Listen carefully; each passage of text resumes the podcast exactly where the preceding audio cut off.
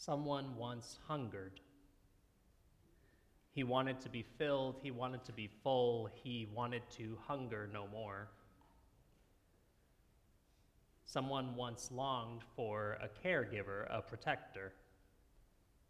He wanted to be tended to, to be safe, to fear for his life no more. Someone once longed for power and security. He wanted to be well regarded, to be esteemed, and himself feared in order to feel powerless in this world no more. Someone felt that way.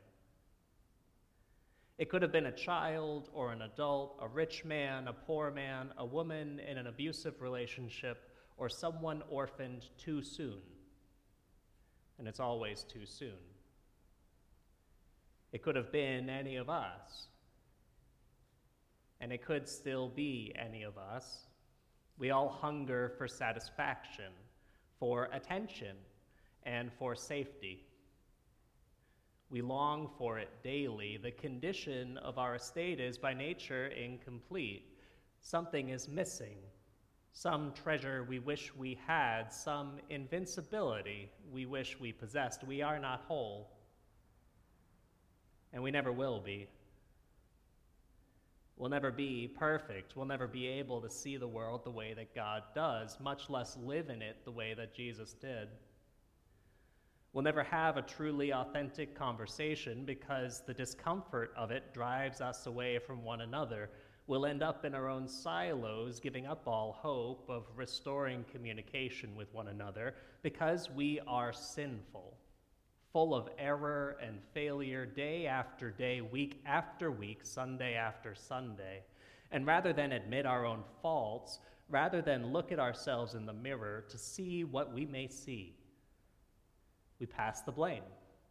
We pass the buck, we point the finger, we run to the rumor mill, do anything we can to avoid the truth that we are incomplete and always will be. We are by ourselves wholly inadequate and incapable of growth. There is no hope for our condition, no way out of it. We hunger for satisfaction, attention, and safety because those are what we lack by our given nature as children of God. What sense of satisfaction, attention, and safety that might fill our needs comes not from making deals with the devil or from our own desperate efforts or from machinations of deceitfulness and selfishness. It doesn't come from any of that. It comes from the gracious gift of God and God alone. This Lent, though we may be tempted daily and for all of our lives, still, if we interrupt the cycle of seeking self gratification and finding only disappointment, if we pause to search within ourselves for the grace of Christ, then we can be led to the realization of our need for God's love. We can begin to learn to repent of our misguided attempts at self indulgence. We can start to hope for a right relationship with God and with all created things. A relationship to the world which will lead to peace in our souls, joy in our hearts, and worship in our lives of the one who gives us nothing that we ask for and everything that we need. Thanks be to God. Amen.